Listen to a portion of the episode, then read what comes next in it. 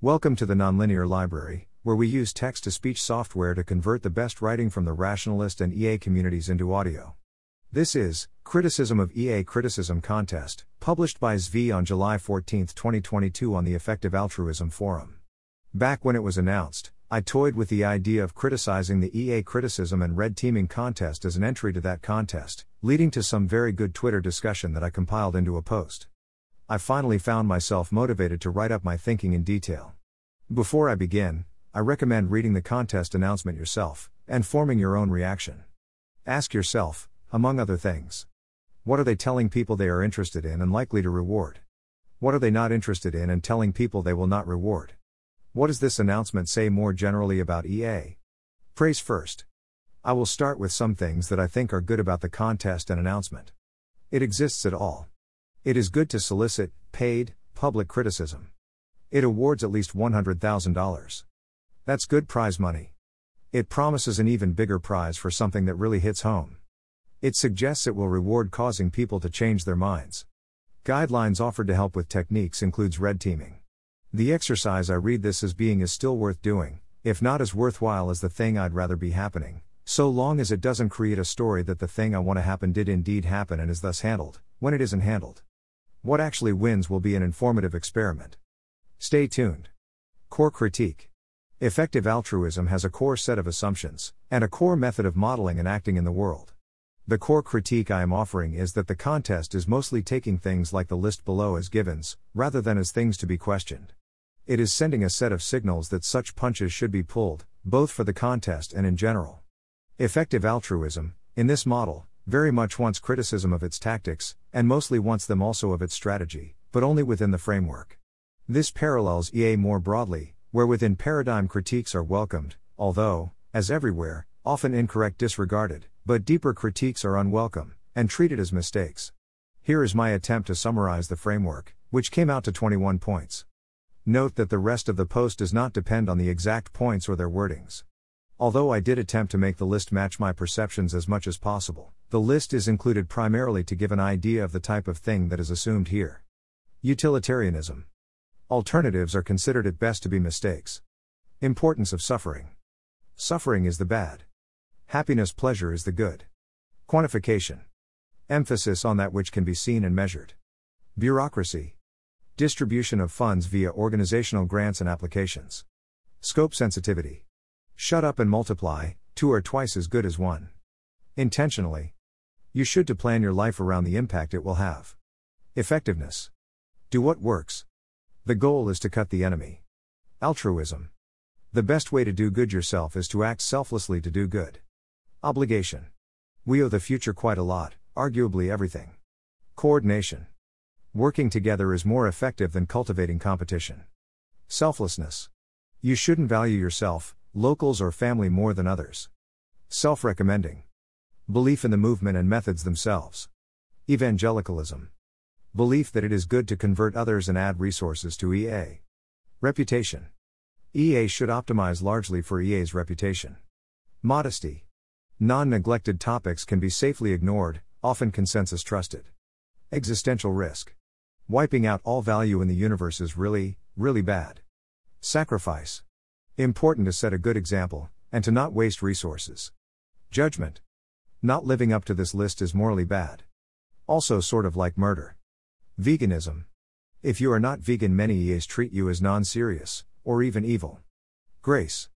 In practice, people can't live up to this list fully, and that's acceptable. Totalization.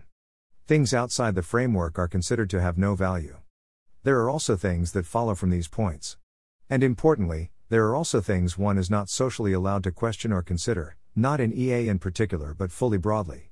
Some key considerations are things that cannot be said on the internet, and some general assumptions that cannot be questioned are importantly wrong but cannot be questioned.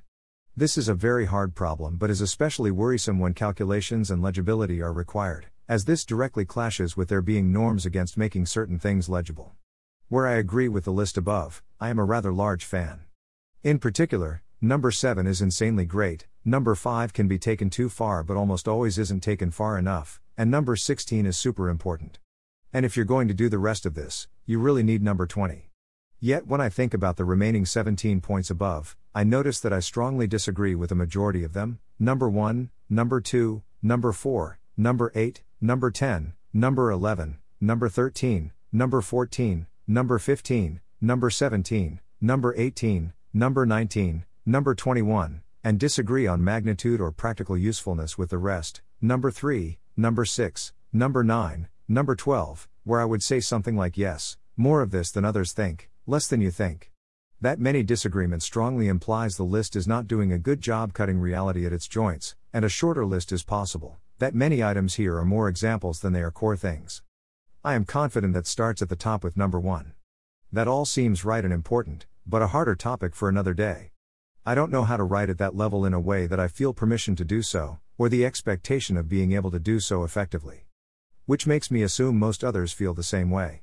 The same goes for disagreement with things that follow from the assumptions, or that can only be challenged by challenging societal assumptions where there are norms against being seen challenging them. One could say, as Helen does here, that EA is merely asking the question of how can I do the most good, with the resources available to me or alternatively with the resources I choose to give, although the contradictions and implications on that never sit well any more than they do with almost every other value system. To some extent, sure, the details are up for grabs, but a lot of the answers on things like the items above aren't considered all that up for grabs, and EA has an implied model and definition that goes along with do the most good being a coherent concept, which packs a lot of logical punch. Rather than being said too explicitly, although there is some of that as well, the call to work within the paradigm and pull punches comes centrally in the form of a vibe. Things come together to communicate the message implicitly, even unconsciously. I do not think that those who wrote the contest were doing this deliberately. Rather, it is a property of the systems that produce such things, that happens if not fought against. The only way I know of to explain is to do so via a close reading. A close reading of the criteria. The section most worth zeroing in on is the criteria. Note that at various points someone could rightfully say a literal interpretation of these words does not say the thing you are claiming they are saying, and my response to that is yes, you are right, as a matter of logic, but that is not the way that words like this are interpreted, nor is it the way they are intended to be interpreted at the level that matters most. Here is their guideline for what they are looking for. Overall, we want to reward critical work according to a question like To what extent did this cause me to change my mind about something important? Where change my mind can mean change my best guess about whether some claim is true, or just become significantly more or less confident in this important thing. Below are some virtues of the kind of work we expect to be most valuable. We'll look out for these features in the judging process, but we're aware it can be difficult or impossible to live up to all of them. Critical. The piece takes a critical or questioning stance towards some aspect of EA theory or practice. Note that this does not mean that your conclusion must end up disagreeing with what you are criticizing. It is entirely possible to approach some work critically, check the sources, note some potential weaknesses, and conclude that the original was broadly correct. Important. The issues discussed really matter for our ability to do the most good as a movement. Constructive and action relevant. Where possible, we would be most interested in arguments that recommend some specific, realistic action or change of belief. It's fine to just point out where something is going wrong, even better to be constructive, by suggesting a concrete improvement. Transparent and legible. We encourage transparency about your process. How much expertise do you have? How confident are you about the claims you're making? What would change your mind? If your work includes data, how were they collected?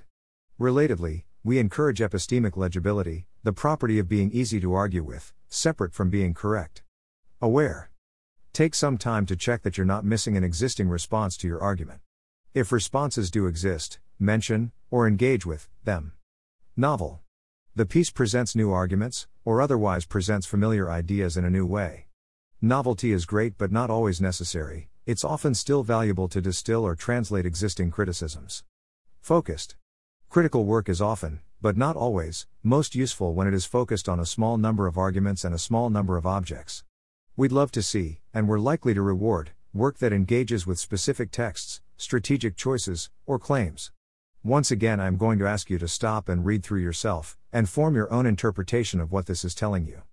Listen to those little voices inside your head. We'll start at the top. They don't use italics, so I will use them to highlight particular details. Want. Overall, we want to reward critical work according to a question like To what extent did this cause me to change my mind about something important? That's a great question. Love the question. What is the word want doing here? It is placing an invisible yet unmistakable once you notice it, but in that sentence. It is often said, for good reason, that anything before the but does not count. Then later they say they will look out for these virtues in the judging process.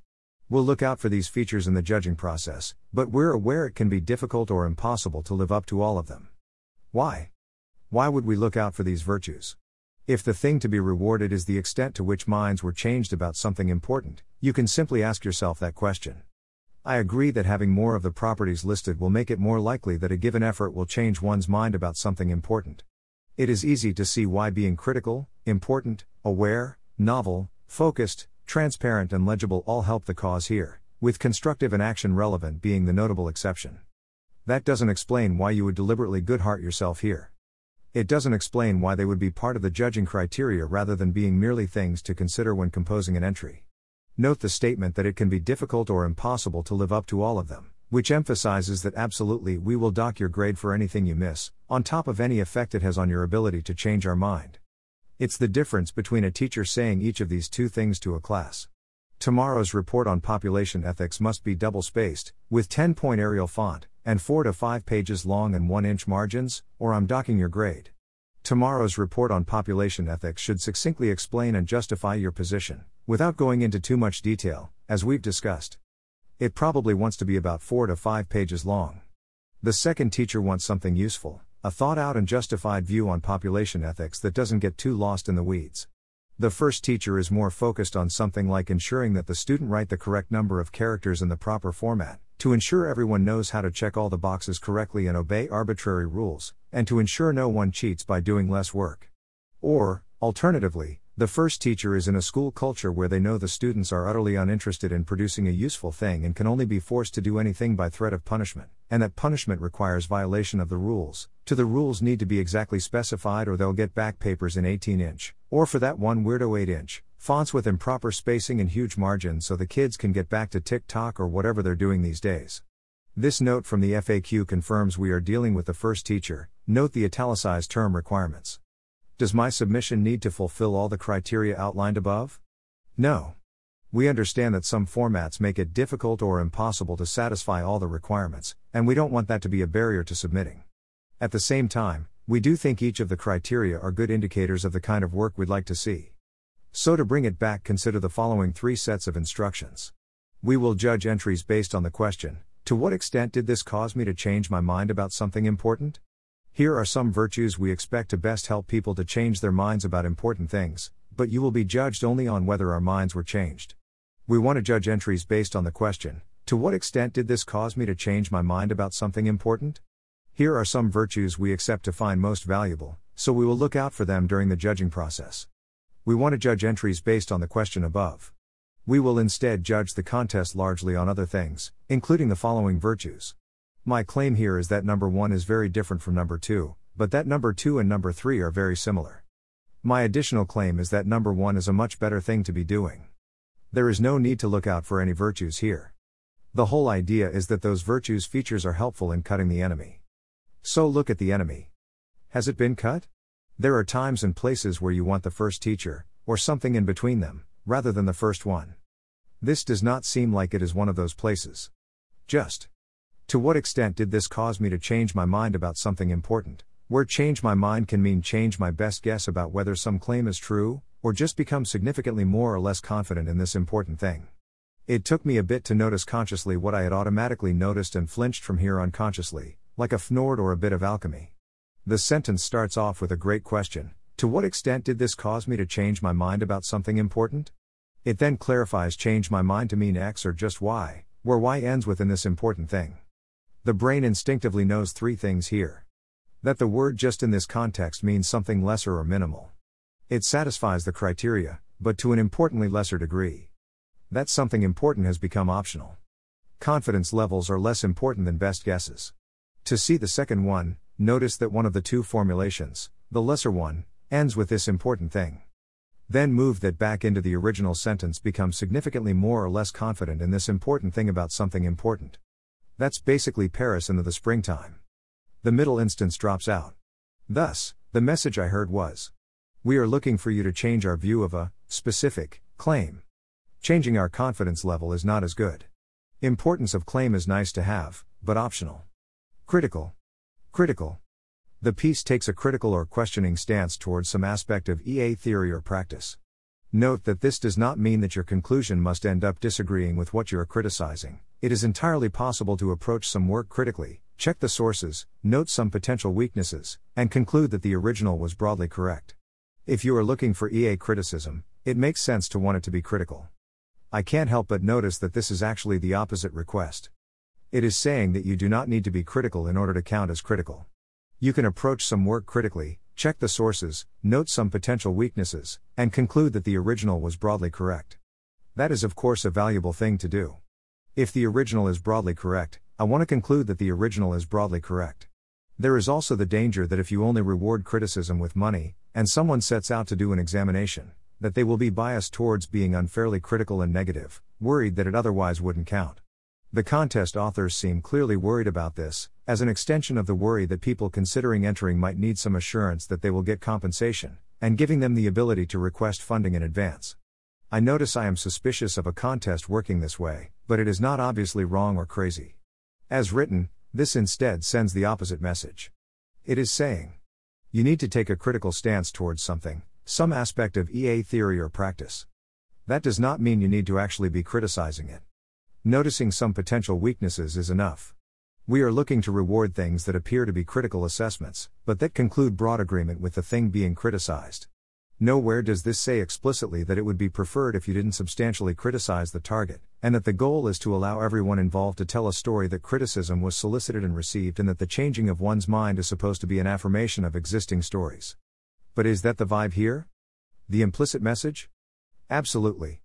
Three quarters of the virtue of criticism is about how we meant critical, but we didn't mean criticize or disagree.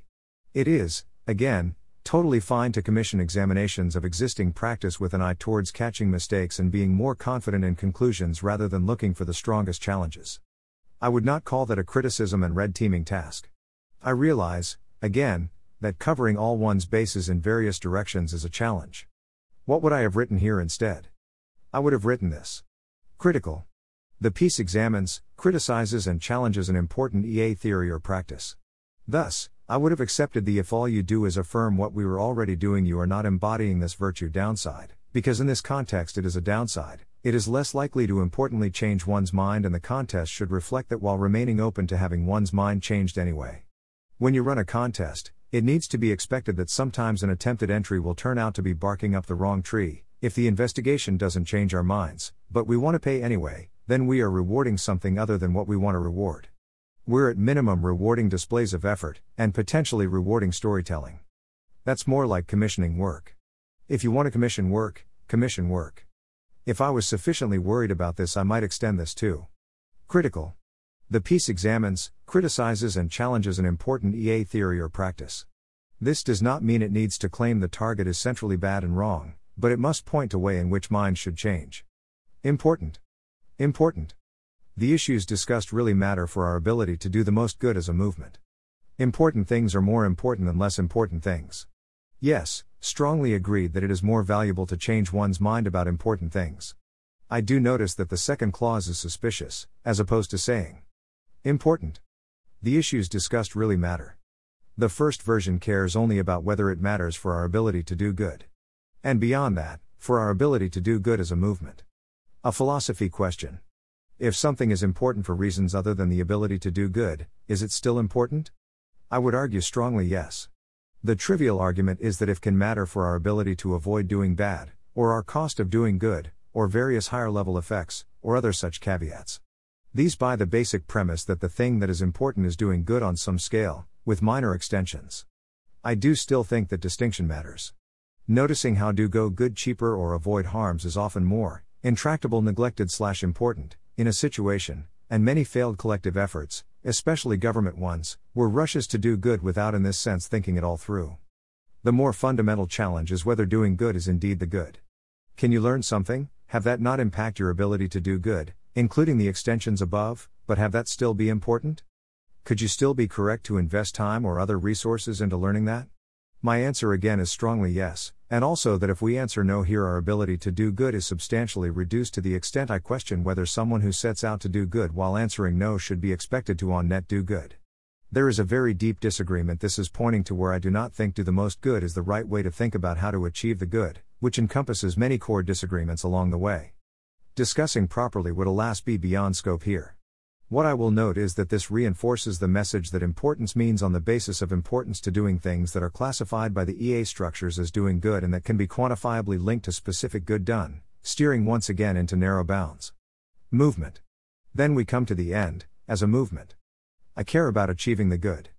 I care about doing good. What I absolutely do not care about is whether this good is done or achieved by EA. I want the good because it's good. If something is important to helping others do more good, or suggesting people can do importantly more good outside of EA, then that is important information, and information I actively want to find. Constructive. Constructive and action relevant. Where possible, we would be most interested in arguments that recommend some specific, realistic action or change of belief. It's fine to just point out where something is going wrong, even better to be constructive, by suggesting a concrete improvement. This is the odd one out.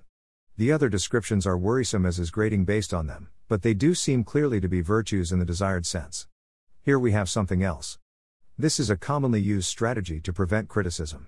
One of the biggest reasons errors go unnoticed and uncorrected is don't tell the boss everyone slash whoever about the problem if you don't have a solution.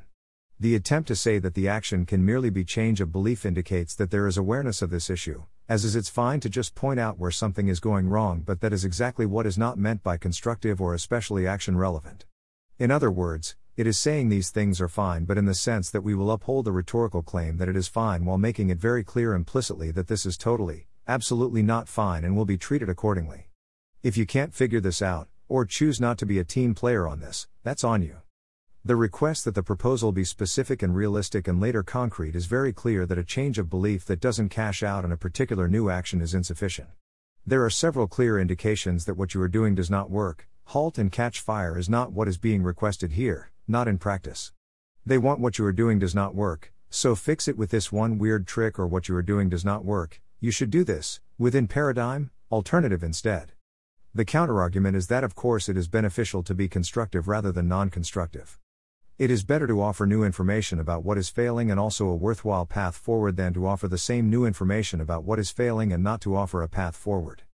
And that's certainly true. But when important problems are noticed, and important criticisms or red teaming is offered, gating the problem announcement on a solution kills the whole process. The whole point of a red teaming is to find where you are likely to fail. It is a different job and task to then fix the problem. I hear a clear message here, and that message is one must be a team player. You must provide a story that we can continue to mostly execute our strategies and do the most good without a halt and catch fire or a paradigm shift. If you do not do this, we will go all Copenhagen interpretation of ethics on you, and hold you responsible for breaking the narrative compact. Once again, a good question is what would I have written here, to make the core point that it is a plus to point out solutions and suggest useful actions? This one is tough. If I had to keep the you will be judged on these bullet points language, I think I'd delete this entirely. Otherwise, maybe something like this? Explicit. It is best if you can explicitly indicate clear and important belief updates that should be made. That makes it more likely to importantly change minds. It is also helpful if you can explicitly indicate how these belief updates should change behavior, including where it makes sense to halt and catch fire. Even this makes me nervous. Perhaps I am typical minding here, and people, especially in our circles, would, if left to their own devices, be overly neglectful of these stages and thus can use pushes in that direction. I doubt this, because I think most people fully recognize that everyone loves it when you not only point out a problem but also come with a solution. When I point out a problem, I certainly attempt to find a solution or path forward, or at least ways to look for one, to suggest them as well. That is a normal, friendly, highly useful course of action. The key is not to let the lack of it stop you from speaking the truth, or make your voice tremble. If someone does both point out a big problem and also comes up with a good solution, then yes, that is even better, that's two changes of mind in one and should be rewarded accordingly. The problem is that by default this mostly causes silencing. Legible. Transparent and legible. We encourage transparency about your process. How much expertise do you have? How confident are you about the claims you're making? What would change your mind? If your work includes data, how were they collected? Relatedly, we encourage epistemic legibility, the property of being easy to argue with, separate from being correct. The top link here goes to an interesting document that leads off like this. In short, our top recommendations are to open with a linked summary of key takeaways more. Throughout a document, indicate which considerations are most important to your key takeaways more. Throughout a document, indicate how confident you are in major claims, and what support you have for them more. This is vastly better practice than the vast majority of alternatives. More people doing it would mostly be great, given what it would be replacing. I am especially a big fan of indicating confidence in one's claims, and would extend this to minor claims. It's worth it. The top reasons I often don't quite do this are, with some overlap. Anchoring. If you know the takeaways before seeing the evidence, you will be more inclined to draw the same conclusions and think in the same ways. Passivity. Telling people the takeaways and key points in advance acts as a blocker that makes it harder for them to think about the problem, either the way you did or their own way, and go into a kind of check your work mode. Learning to think. I consider the secondary goal of essentially everything I write to be sharing my methods of thinking so others can improve theirs, and I can also improve mine. I realize there is a time and a place not to do this. Discarding the illegible. I consider this an especially big problem in EA, but it is a problem in general. When you list legible considerations, and start assigning numbers, what happens to considerations that aren't as legible? Even if you can spell out your worry, often it gets reduced to the part whose impact you can quantify via a lower bound. Thus, some considerations have clearly much too low estimates or get discarded, others have reasonable estimates, and they get compared. The law of one reason. If you give someone five good reasons for something, the default is for the brain to mostly discard four of them and compare the remaining reason to the one reason on the other side. Thus, it is often stronger in practice to drop four of the five reasons, and only state your strongest case. It can also be beneficial to trick the other side into providing lots of additional reasons, even real ones, while you hammer on your talking points that work. Indicating what are your most important reasons risks making this problem worse by dropping everything not on the list, and it also risks invoking the problem by having most of the list be discarded. There's also the reverse part, where if they find one reason they disagree with, people often then discard the whole thing whether or not that makes sense. Key takeaways crowd out. There is the argument that you only get five words, so better to choose what five words readers will remember and make it easy to have them stick. There is something to that. I still choose to hope for better. When you categorize your key takeaways, then talk about what is important to your key takeaways. What chance do any other potential takeaways have? Especially becoming stronger more generally, or unexpected things.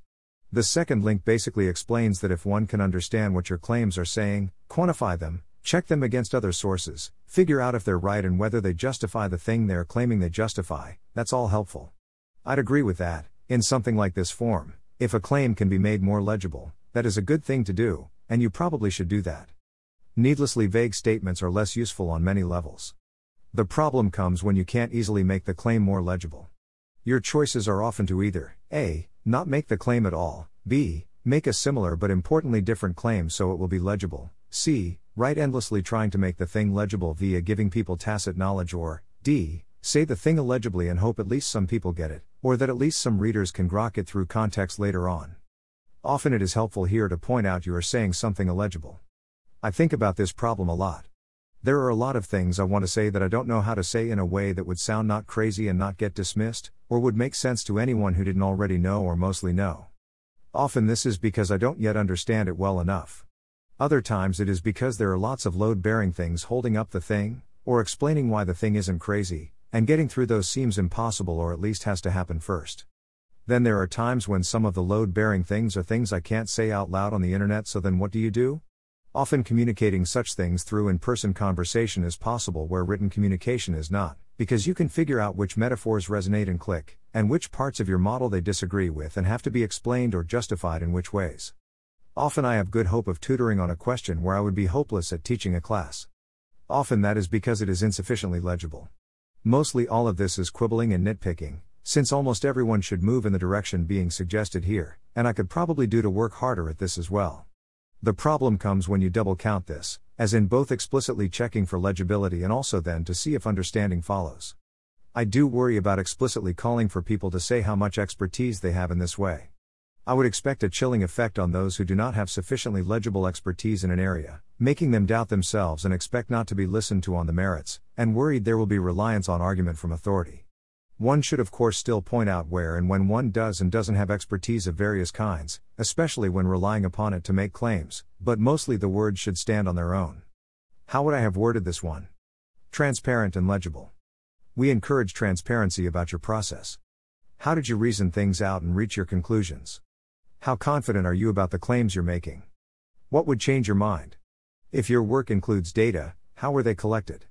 Relatedly, we encourage epistemic legibility to the extent possible. Make your claims and reasoning as easy to pin down and evaluate and find cruxes with as you can, but no more than that.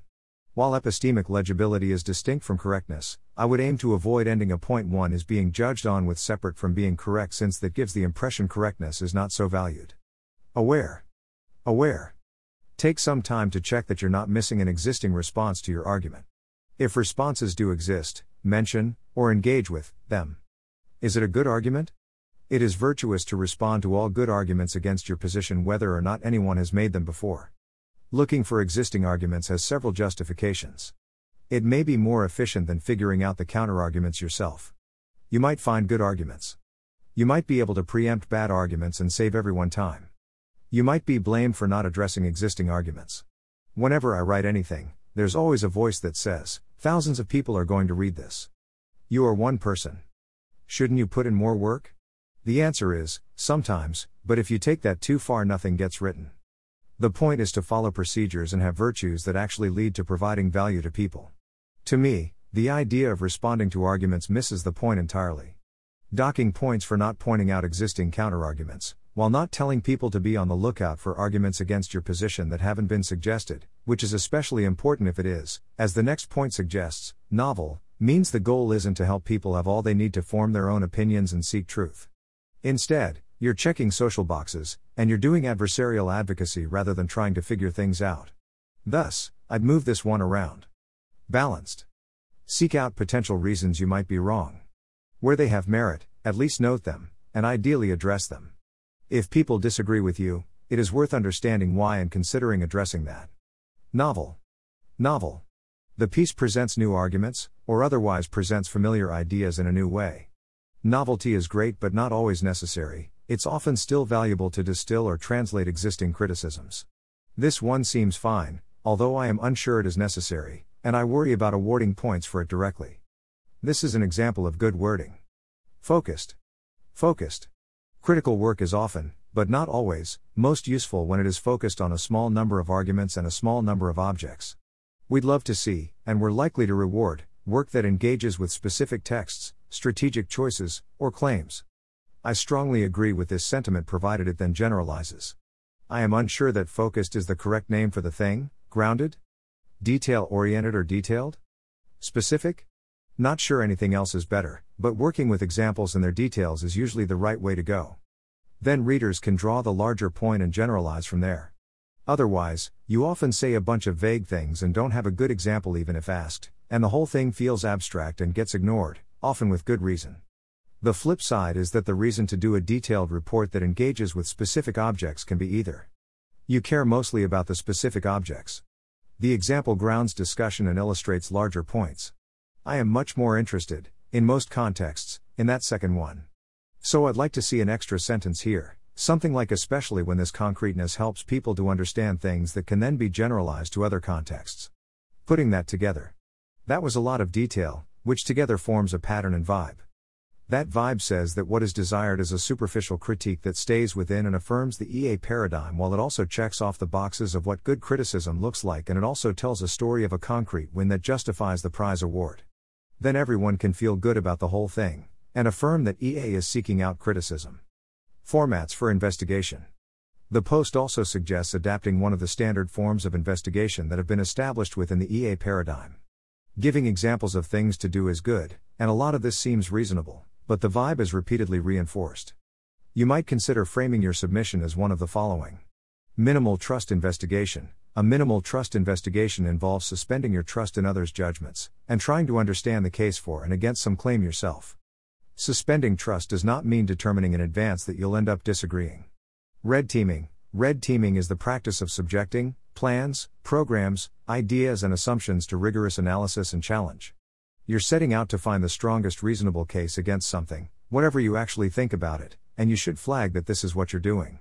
Fact checking and chasing citation trails. If you notice claims that seem crucial, but whose origin is unclear, you could track down the source and evaluate its legitimacy. Adversarial collaboration An adversarial collaboration is where people with opposing views work together to clarify their disagreements. Clarifying confusions, you might simply be confused about some aspect of EA, rather than confidently critical. You could try getting clear on what you're confused about, and why. Evaluating organizations, including their implicit theory of change, key claims, and their track record, and suggesting concrete changes where relevant. Steel manning and translating existing criticism for an EA audience, we'd love to see work succinctly explaining these existing ideas, and constructing the strongest versions, steel manning, them. You might consider doing this in collaboration with a domain expert who does not consider themselves part of the EA community. In particular, this suggests various formats that are unlikely to offer central or fundamental criticism, or often even criticism at all, and that make it impossible to break out of or challenge the paradigm. A minimal trust investigation, fact checking, chasing citation trails, and evaluating organizations are inherently local, standard things that EA does all the time. Red teaming is similar. You're sizing up the fish, but you're not going to notice the water. Adversarial collaboration I haven't loved as I've seen it on SSCACX, tending to end up as a dialectic of sorts and rarely breaking out, although it can often help with factual disputes along the way. Mostly it seems like it picks a disagreement, makes it as legible as possible, and ensures, here, that half the work goes into defending rather than criticizing whatever the target may be. I don't expect this to give us anything too challenging. Clarifying confusions is explicitly noted to often not even be critical at all, if you don't count that something was not sufficiently clearly explained and thus you are confused. The description is pointing to the possibility of doing this in a non critical fashion, to reward the noticing of confusion, a fine thing to reward, but likely to be with punches pulled. This framing pushes for a general modesty, setting up for the conclusion where confusions are resolved by explanation, that will often largely have effectively been social proof. Steel manning and translating existing criticism is taking things that are outside of the paradigm and bringing them inside the paradigm. Often I worry this will take the most valuable disagreements and pretend not to see them, but it could also go the other way and result in a big flashing sign that says this argument doesn't fit into the paradigm because it rejects the following assumptions. The key is to not then go, oh, this argument doesn't understand these important fundamental things, this person needs to study EA basics more. And yes, that has happened to me and I did not like it. The steel manning part, in particular, seems likely to cause this. If an EA is looking to Steelman criticism, there will be great temptation to change the thinking and arguments to be more EA correct and thus throw out the most important content. Rob Bensinger called steel manning niche recently for similar reasons, quoting many well known arguments against steel manning. I think there are two distinct useful things that can be done in this space taking existing criticism and making it understood as it was intended taking existing criticism and extracting and reasoning from its good points. Steel Manning does one at the expense of the other. What is most significant in this list is what it leaves out. In particular, if one has a central disagreement with something important about EA or its paradigm, that seems like the most important thing to talk about. How should one express that? One can frame it as expressing confusion, but that is pretending to be confused in order to allow those involved to save face and or not actually engage fully. The last point explicitly says one must take existing criticism, rather than your own. Overall, if I was looking to express important fundamental disagreements, to offer the most powerful criticisms of EA overall, to challenge its assumptions and shibboleths, this list would discourage me quite a lot. The judging panel. This looks like a large judging panel, so consensus and social dynamics will likely be important even without veto powers, that consists entirely of EA insiders who likely buy into the core EA principles. I didn't notice this at all unprompted, partly because I assumed, of course, such a thing would be true. Then in the Twitter discussion, someone else noticed this as a reason to be skeptical. A reasonable objection is that if you are having a contest to see who can cause people in EA to change their minds, a non EA judge would not be able to evaluate that. To the extent that evaluation was directly on the basis of whether the enemy was cut and minds changed, this seems reasonable. If the insiders all reject your entry, then you likely did not productively change minds of insiders. If good entries that should change minds get rejected, that means the whole thing was pointless no matter who got the prize funds. If they get accepted, system works, great. If you're judging on the basis of intermediate metrics instead, and considering the social implications of various awards and implied commitments and such, and are effectively more focused on box checking in various ways, then insider only judge panel is a serious problem. it also sends a clear message to someone who knows they are telling insiders what they do not want to hear. Which, of course, is often the most important criticism. You are much more likely to hear what you need to be told but don't want to be told, if there are outsiders on the panel. Rationale This section is useful in large part to contrast the conscious intentional story it tells with the story being told above, but also it has things worth noticing in other ways. In his opening talk for EA Global this year, Will MacAskill considered how a major risk to the success of effective altruism is the risk of degrading its quality of thinking. If you look at other social movements, you get this club where there are certain beliefs that everyone holds, and it becomes an indicator of in group mentality. And that can get strengthened if it's the case that if you want to get funding and achieve very big things, you have to believe certain things. I think that would be very bad indeed. Looking at other social movements should make us worried about that as a failure mode for us as well. This implies that MacAskill does not believe that you currently need to, missing but belongs, pretend to, believe certain things to get big EA funding. I would be very surprised if this implication was not correct. Or at a minimum, that it helps quite a lot. I don't even think that is obviously an error. It seems more like a question of selection, magnitude, and method. EA has a giant pool of money, and it needs to be protected somehow. We are, as Churchill said, talking price. This paragraph is also of note. It's also possible that some of the most useful critical work goes relatively unrewarded because it might be less attention grabbing or narrow in its conclusions. Conducting really high quality criticism is sometimes thankless work, as the blogger Dynomight points out, there's rarely much glory in fact checking someone else's work. We want to set up some incentives to attract this kind of work, as well as more broadly attention grabbing work. This is saying once again that they want high quality criticism in terms of getting the details and facts right, and they don't mind if the conclusions are narrow. I am totally sympathetic to the goal here. Good narrow criticism is a worthwhile exercise, and I can totally believe that throwing money at this to create supply is a good idea. I have no problem with setting out to get a bunch of fact checks via a fact checking contest. The contest format seems like an odd fit, but it should still work. That's simply a much more compact and modest goal, and one that is very different from a general call for important criticism and mind changing. I myself do some form of fact checking reasonably often. I consider it valuable, and would be appreciative if there was a good easy to use fact checking service that could do the thankless parts of it while I did other parts, to let me put more focus elsewhere. The final note is that they welcome criticism that EA's mistake may potentially be not being EA enough, of not being sufficiently weird or having sufficient urgency. We're not going to privilege arguments for more caution about projects over arguments for urgency or haste. Scrutinizing projects in their early stages is a good way to avoid errors of commission, but errors of omission, not going ahead with an ambitious project because of an unjustified amount of risk aversion, or oversensitivity to downsides over upsides, can be just as bad.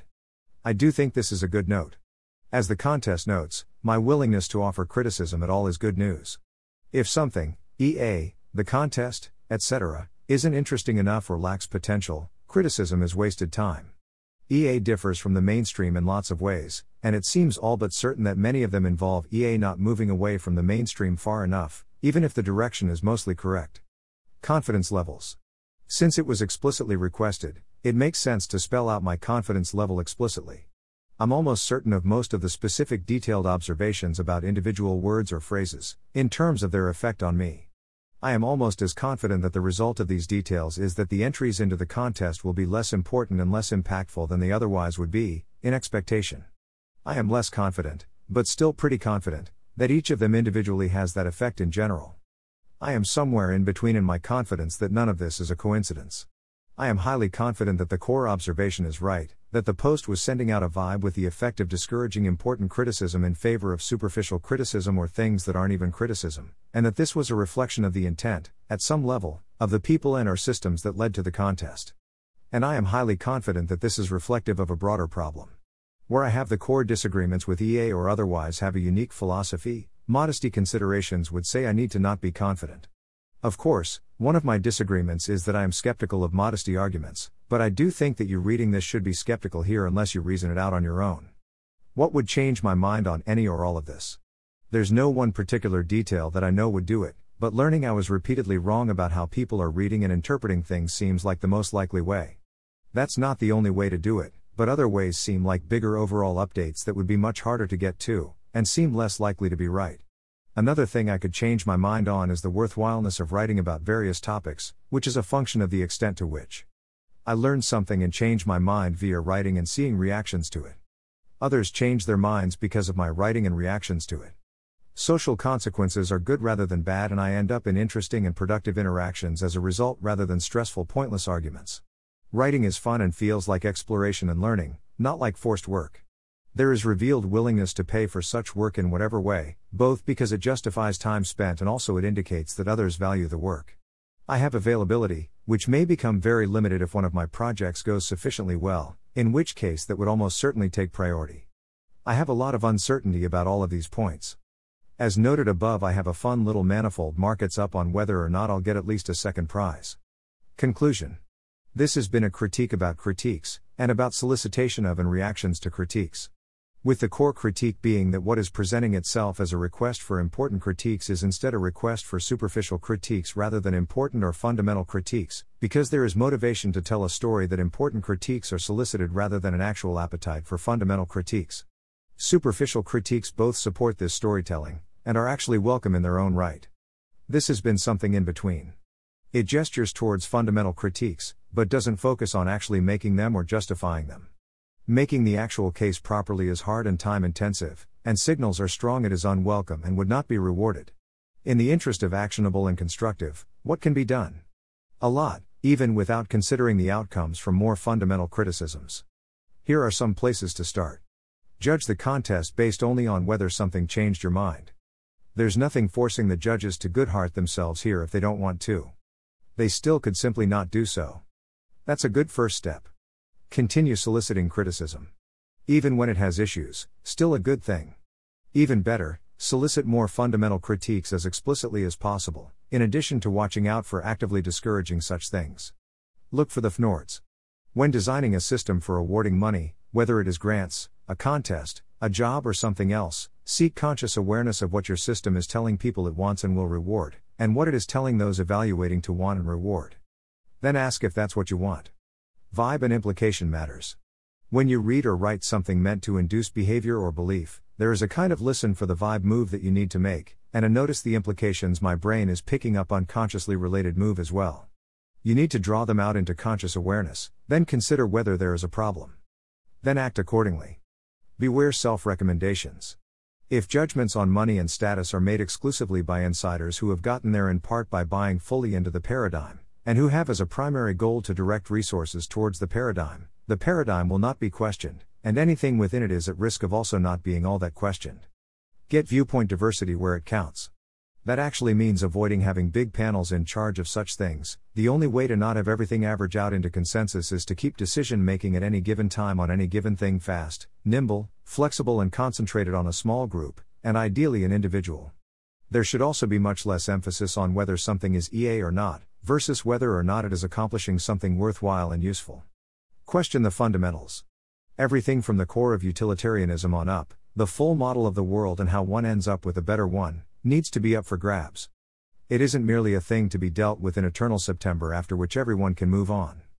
Which also means finding ways to have these discussions not be stuck in eternal September. Heed the implications. And of course, when you do get information, use it. This post contains specific example suggestions of details and wordings that would bring improvement, and one can build from there. Note, my other writing can be found at thezvi.substack.com, thezvi.wordpress.com, or at Less Wrong. I post EA relevant things to EA Forum either when it clearly belongs or on request, and moderators are free to copy over any posts of sufficient value. Thanks for listening. To help us out with the Nonlinear Library or to learn more, please visit nonlinear.org.